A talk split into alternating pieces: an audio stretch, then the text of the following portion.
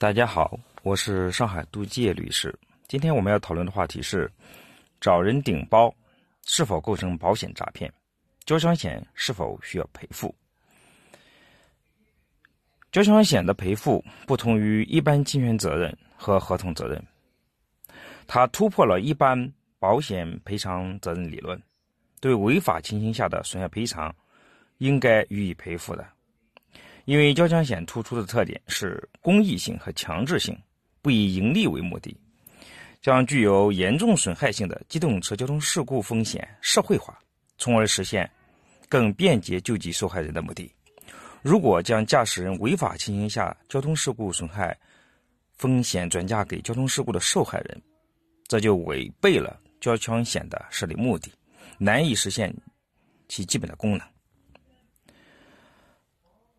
事故发生后，驾驶人离开现场，找人冒充为肇事者驾驶肇事驾驶员，这并不影响交通肇事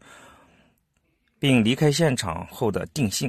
并且即使事故认定书认定为驾驶人发生交通事故后逃逸，该机动车参加强制保险的，也应该由保险公司在机动车强制